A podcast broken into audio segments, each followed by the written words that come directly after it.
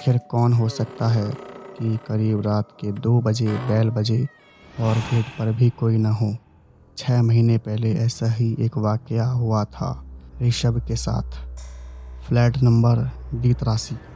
दो लड़के दूसरे शहर से इस फ्लैट में किराए पर रहने के लिए आए थे। ऋषभ और सचिन दोनों ही कॉलेज स्टूडेंट थे।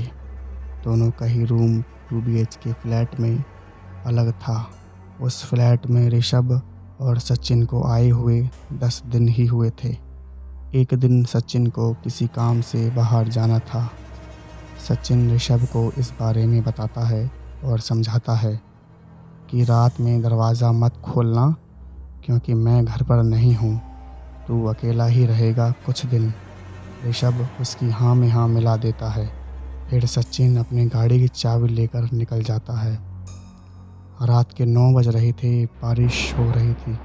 सचिन के फ्लैट से निकल जाने के बाद ऋषभ अपने कमरे में जाकर एक सिंगल लाइट जलाकर पढ़ाई करने लगता है। पढ़ते पढ़ते डेढ़ बज जाते हैं। ऋषभ को लगा कि बहुत रात हो गई है, अब सोना चाहिए।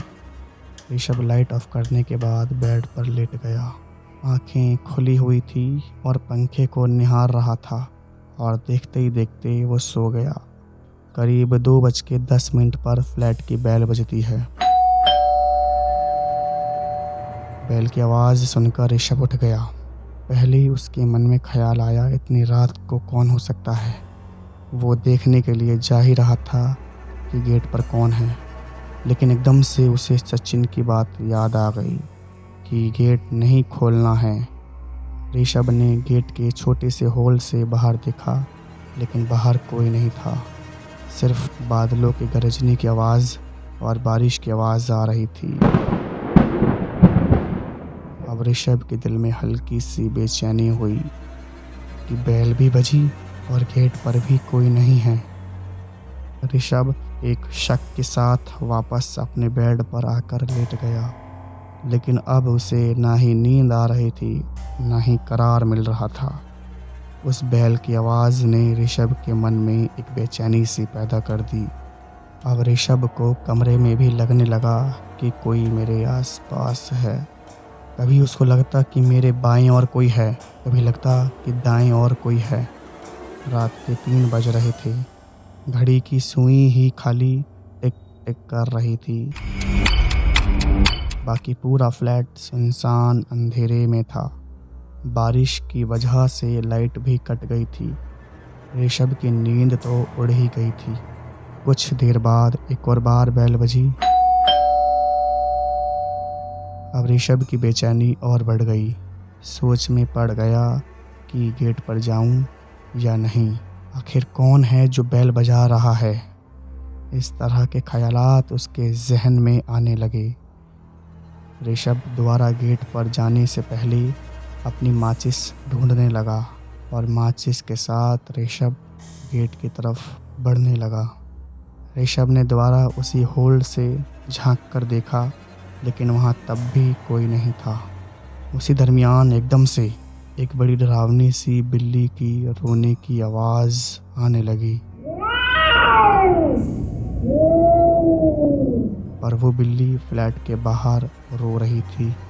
गेट के ही बगल में किचन थी। ऋषभ माचिस के साथ वहाँ बैठ गया। ये देखने के लिए कि आखिर बैल बजाता कौन है? ऋषभ वहाँ बैठा ही था। अब ऋषभ के कमरों से खिड़कियों की आवाज़ आने लगी। ऋषभ को लगा कि खिड़कियाँ खुल गई हैं, लेकिन उसने कमरे तक जाने के लिए फूक फूक कर कदम रखे।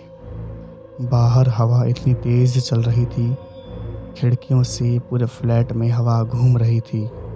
ऋषभ ने खिड़कियों को बंद करा ही था कि बाहर से गेट की आवाज़ आने लगी। लेकिन ऋषभ अब गेट की तरफ़ नहीं गया। अंधेरे में अपना फ़ोन ढूँढने लगा सचिन को ये सब बताने के लिए। लेकिन कोई फ़ायदा नहीं था। फ़ोन में नेटवर्क ही नहीं थे बारिश की वजह से। तभी एकदम से गेट के बाहर से शॉर्ट सर्किट की आवाज़ आने लगी। ऋषभ माचिस की तिल्ली लेकर गेट की तरफ़ बढ़ने लगा। वो जितना गेट के पास जाता, आवाज़ उतनी तेज़ होती चली जाती। ऋषभ ने थोड़ी सी हिम्मत करके गेट खोलने की कोशिश की। एक हाथ में माचिस की तिल्ली थी, दूसरे हाथ में गेट का हैंडल, और आखिर में ऋषभ ने गेट खोल ही दिया। जब गेट खोला तो शॉर्ट सर्किट की आवाज़ बैल के स्विच में से आ रही थी। बारिश की वजह से उसमें पानी भर गया था। इसीलिए बैल का स्विच ऑटोमेटिक काम कर रहा था और वो जो बिल्ली रो रही थी, वो सामने वाले फ्लैट में बंद थी और फ्लैट का मालिक कहीं बाहर गया हुआ था। ये सब देखने के बाद ऋषभ के दिल में थोड़ा सुकून आया।